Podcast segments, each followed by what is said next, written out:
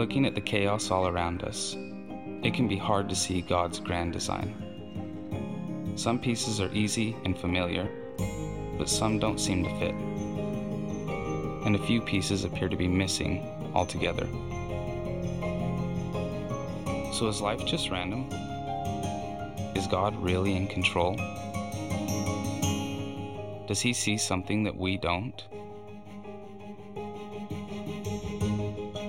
Time and patience and trust in the designer of life itself, we'll see that God has all the pieces carefully laid out. And there will be a day when everything will come into focus and we'll see the wisdom, the perfection, and the beauty of all that God planned. Merry Christmas, everybody. That was so lame. I'm going to try that one more time. Merry Christmas, everybody. That's what I'm talking about. If I haven't met you before, my name is Grant. I did an interesting social experiment this past week. I bought some coffee cards. I positioned myself in a coffee shop, and I would walk up to people and say, I'll give you a coffee card if you'll answer one single question. Can you tell me the Christmas story? That was the question. Can you tell me the Christmas story? I went in with no expectations whatsoever. I just wanted to hear how people would respond to the question Can you tell me the Christmas story? I had 10 cards, and nine out of the 10 people who answered my question talked about Ralphie, a Red Ryder BB gun, a leg lamp with stilettos and fishnet stockings, and at some level said, You'll put your eye out, kid. Nine out of 10 thought that was the Christmas story. The one person who talked about Jesus, Mary, Joseph, shepherds, and wise men wrapped up their little story and said, I better have gotten this right, and if I didn't, it's your fault because you're my pastor.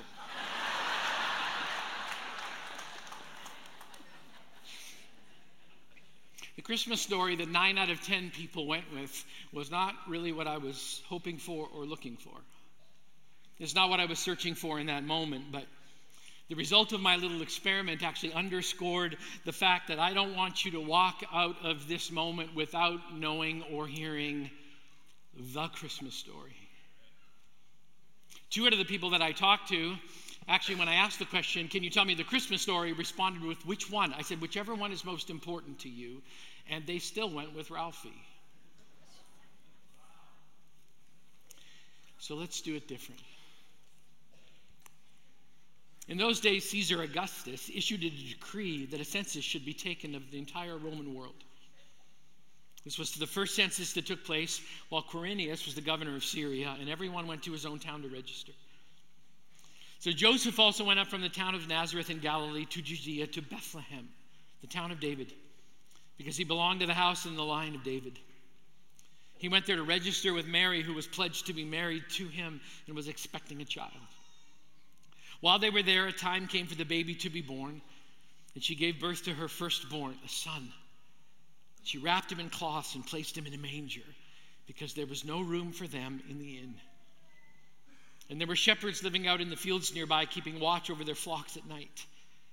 An angel of the Lord appeared to them, and the glory of the Lord shone around them, and they were terrified. But the angel said to them, Do not be afraid. I bring you good news of great joy that will be for all of the people. Today in the town of David, a Savior has been born to you, and he is Christ the Lord. And this will be a sign to you. You will find a baby wrapped in cloths and lying in a manger. Suddenly, a great company of the heavenly host appeared with the angel, praising God and saying, Glory to God in the highest, and on earth, peace to men on whom his favor rests. When the angels had left them and gone into heaven, the angels said to one another, Let's go to Bethlehem. Let's go to Bethlehem and see this thing that has happened, which the Lord has told us about. So they hurried off and found Mary and Joseph and the baby who was lying in the manger. And when they had seen him, they spread the word concerning what had been told to them about this child, and all who heard it were amazed at what the shepherds said to them. But Mary treasured up all of these things and pondered them in her heart. The shepherds returned, glorifying and praising God for all the things that they had heard and seen, which were just as they had been told. That story changed the world. And whether or not the world will recognize that that story changed the world, to the people of God, we can testify that that story changed the world. That moment was all wrapped up with such beauty. There was so much happening. And I want you to know, I have nothing against the Christmas Story movie. In fact, I like it. I like Ralphie. I love the Red Ryder BB gun. I love the statement, you'll put your eye out, kid. I will say that to my grandchildren someday, but that's not the story that we want to talk about today. We read that story, and let's be honest, we all want to make it a little bit more picturesque, right? We don't want the barn smells or the reality of childbirth crowding in on our perfect little Christmas and nativity. There's something inside of us. We want Mary to be pain free. We want the baby to be perfectly quiet. We want Joseph to be kind and attentive. And we just want the shepherds to be a little cleaner. We want the scene to be sanitized. But the reality is, the reality is the backdrop and the characters of the Christmas story, they were anything but clean and tidy. In fact, if you think about it, the reality of the Christmas, the very first Christmas, is that it was very much like our world right now. The world at the time of Jesus' arrival was filled with tension and war and conflict and taxation and infanticide and government pressure and displacement and financial struggles and long journeys. Their world then is the same as our world now. It's filled with oligarchs and terrorists, political friction and bloodshed. In those days, the Roman Empire was trying to take over everything. Conflict, war, and violence, that was the normal human experience. Taxation and, and inflation were impacting everybody. People were displaced because they were told they have to go back to their hometowns to register with the government. There was a plague of pandemic proportions that was ravaging the population as smallpox was ripping its way through the Roman Empire, and King Herod was the ruler in charge. He was both a heavyweight financial business tycoon with some political clout. He was also terrorizing the people in his quest to become a little g god. At the first Christmas, people were dying and the whole world seemed hopeless. And then a Savior was born. Thank God for Jesus. But don't ignore the fact that Jesus was born into chaos. Jesus was born into a timeline that is so similar to our current world. I mean, I don't need to tell you this, but I will remind you. We've got the wars in Israel and Ukraine, and those are the only ones that are still on the front page of the paper. There are so many more happening around the world. Groceries and just living, they cost now more than ever. Political tension is rising, and it promises to keep rising for about the next 11 months or so. Terrorism continues to perpetuate fear and violence and bloodshed. It's absolutely heartbreaking unless you know there's an answer to all of the tension and the fear that we may be experiencing. I am so grateful today that a Savior was born, that that Savior is still living and he continues to rule and reign. I don't know about you, but I could use a really good Christmas this year. I could use a shot in the arm, uh, uh, an inflation of the heart. I would love for my heart to grow three times as big.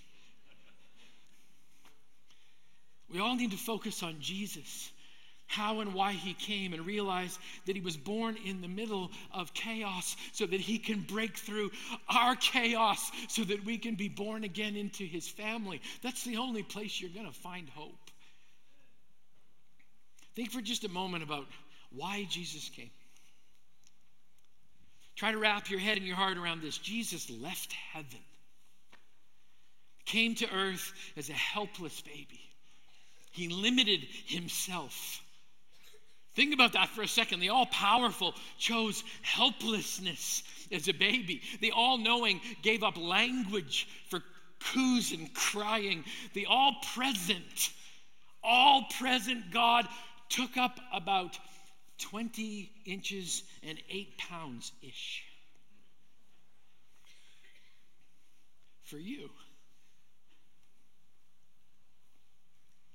Jesus restrained his power as God became human, lived a perfect life so that he could become your spotless sacrifice. He resisted all temptation his entire life. He fully embraced humanity and deity, and he gave himself on a cross to save me. What? Jesus came to offer you a gift the gift of himself why? Why would he do that? So you could experience his grace, his mercy, his joy, his deliverance, his connection, his purpose, his laughter, his peace, and the confidence that comes from knowing and being known by the very God who planned Christmas. There's an old song. If you grew up in church, you might have heard it a long, long time ago. We were the reason that he gave his life. We were the reason that he suffered and died to a world that was lost. He gave all he could give to show us the reason to live. Jesus was the promised Messiah. He filled every single one of the hundreds of prophecies that were given 700 years before he was birthed. And he brought hope to this time, this period of history, and that hope is still available to each and every single one of us today. You know, there's a line in the Christmas story that's taken on a whole new meaning to me this year. Let me set the stage for just a second. The shepherds are out one night and they're watching over their flock. They're doing what shepherds do. They're, they're keeping an eye out for predators. They're, they're counting repeatedly. They're trying not to fall asleep as they count sheep all night long. Think about it. And it's late, and suddenly an angel shows up. Some translations say that an angel showed up among them. Can you imagine? Group of shepherds hanging out, sitting on a rock, counting sheep. Suddenly there's another thing there. Suddenly there's an angel with them, and he's got a message and a backup choir. And the Bible says they were scared. I can't even imagine it. And in the middle of their broken world, shepherds were outcasts. They were not allowed to be with the, the nice, clean, tidy people. They're outcasts. And suddenly, an angels, group of angels show up and start singing, Glory to God in the highest and on earth, peace. Here was the problem there was no peace. Here's our problem there's still no peace. And that's when Jesus showed up. The Bible continues when the angels had left them and gone into heaven, the shepherds said to one another, Let's go to Bethlehem. Let's go to Bethlehem. I will never hear those words the same again after what happened to my wife Laurel, myself, and 55 other friends from Christ the King Community Church earlier this fall.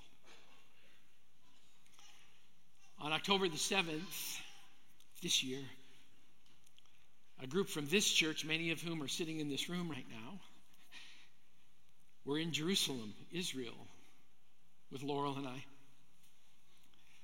We were just emerging from the pit or the prison where Jesus was held before his trial. We were coming out from under the house of Caiaphas, the high priest, when we heard air raid sirens.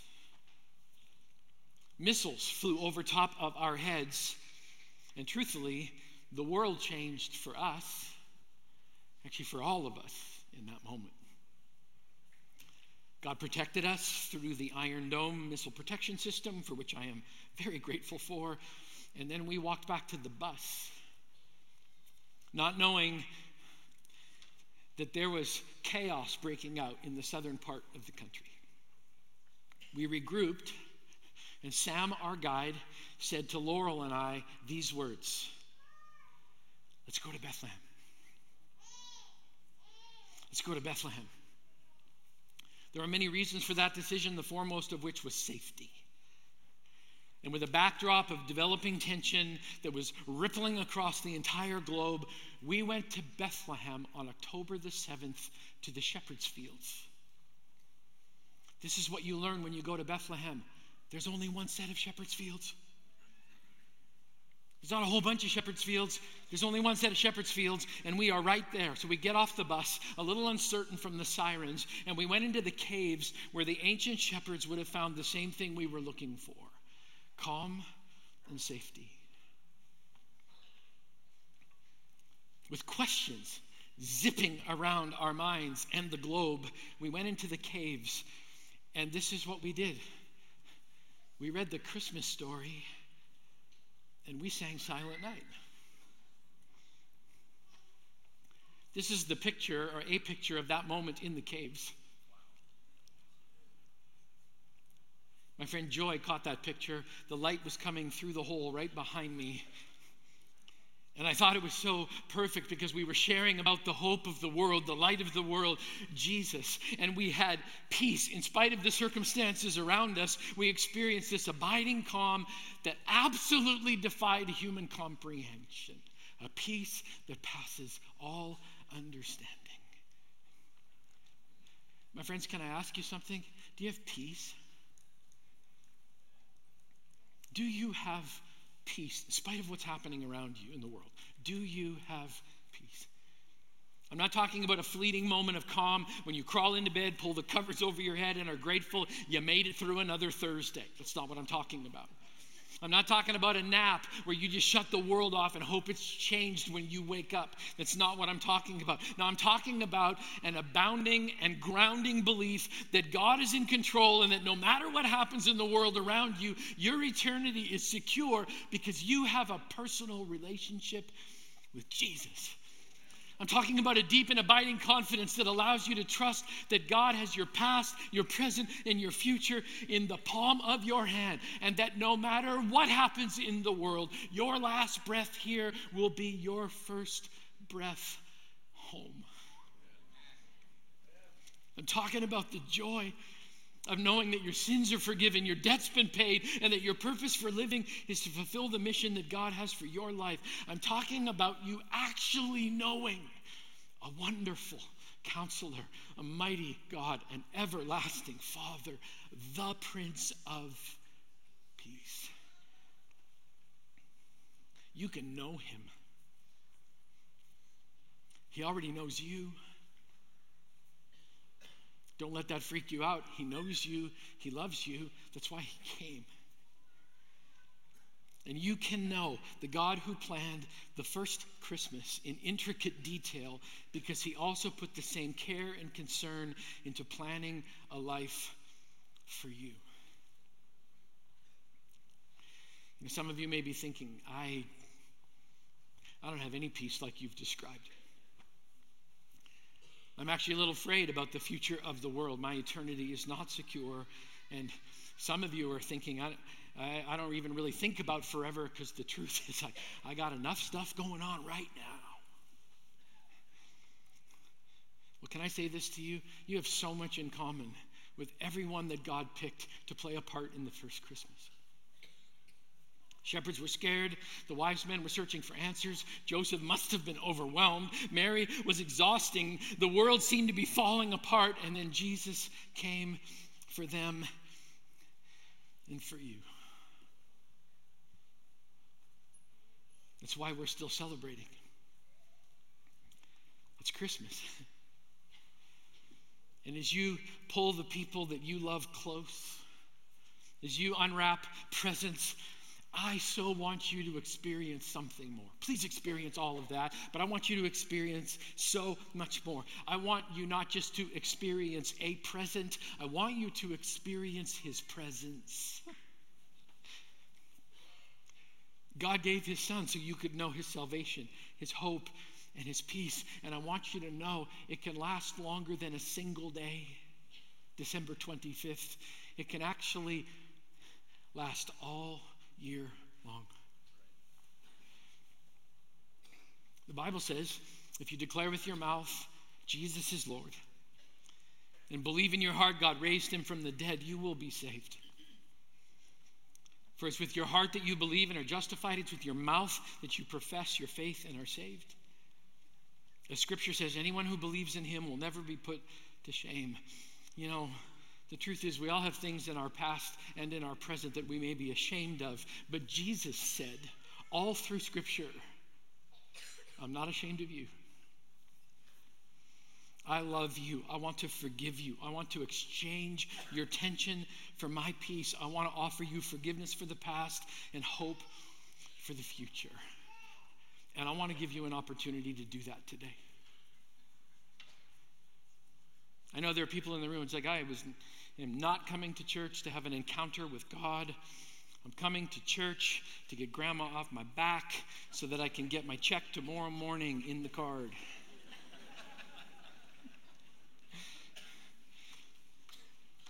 but what if there was so much more?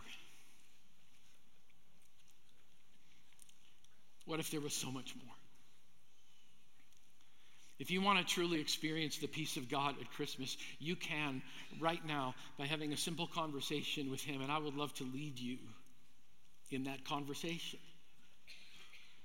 Because I remember there's times like, I don't know what to say to God. I just know I'm a mess. God was born into a mess so that He could heal your heart, forgive your sin and have you understand the real meaning behind the Christmas story. So if you want peace today, it starts with Jesus, it ends with Jesus. And everything between beginning and end is all about Jesus. So if you'd like to experience that today with everyone in the room, let's bow our heads and close our eyes just so we can concentrate. And then I'd invite you, if you want to give your heart to Jesus, if you want to fully understand the true meaning and impact of Christmas, would you pray with me right now? Jesus, I don't understand all of this, but I know that I don't have any peace. So I'm coming right now to you. I believe in my heart that you were everything that God said you were. And I ask in the quietness of this moment right now that you would forgive me of my sin. God, I repent. I've lived my life my own way. But now I want to live my life for you. So, God, I give you all of my heart, all of my soul, all of my strength. God, I want to serve you for the rest of my life. And so, Lord, on this Christmas day, the best present, the only present that I can give to you is me. So, God, forgive me and heal me. Give me hope and a future.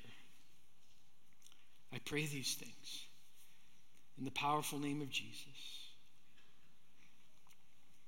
With every head bowed and every eye closed on this Christmas Eve morning, if you prayed that prayer. I would never do anything to embarrass you, but I would love to pray for you. So if today you gave your heart to Jesus, you gave yourself to the God of Christmas, would you be courageous and just slip your hand up in the air? Just slip it straight up. God bless you. God bless you and you and you. And God bless you. And God bless you and you. And God bless you too. God bless you.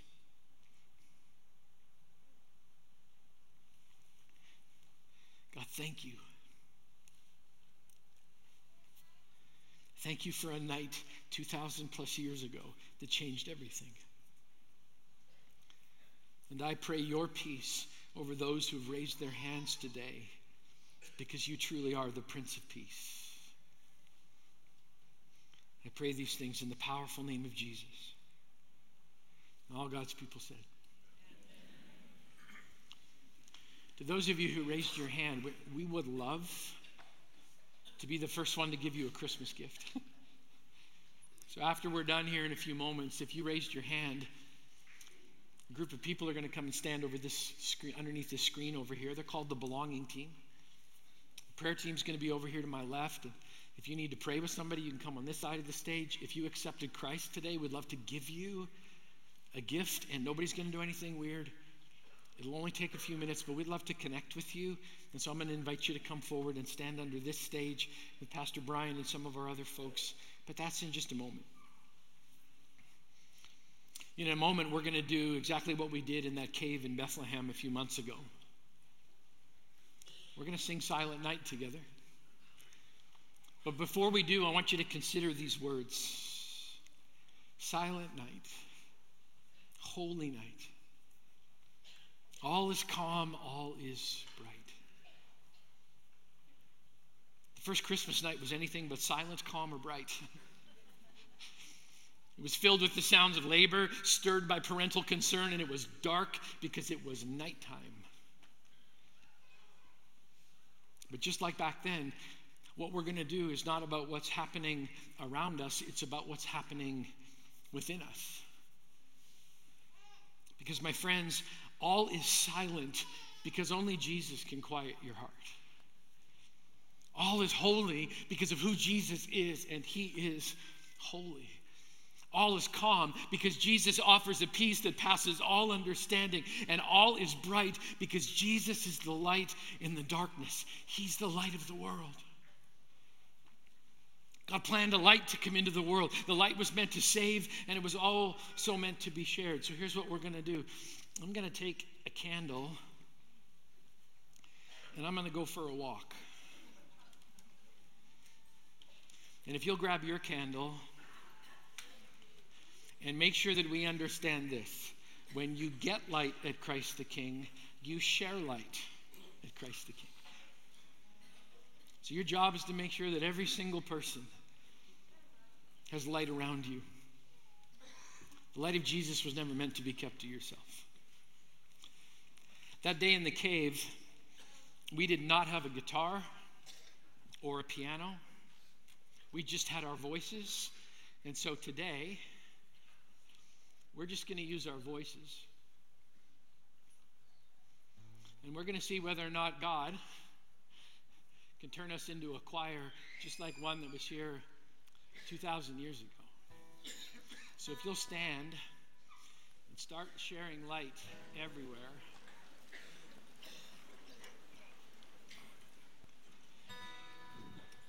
We'll see how this goes.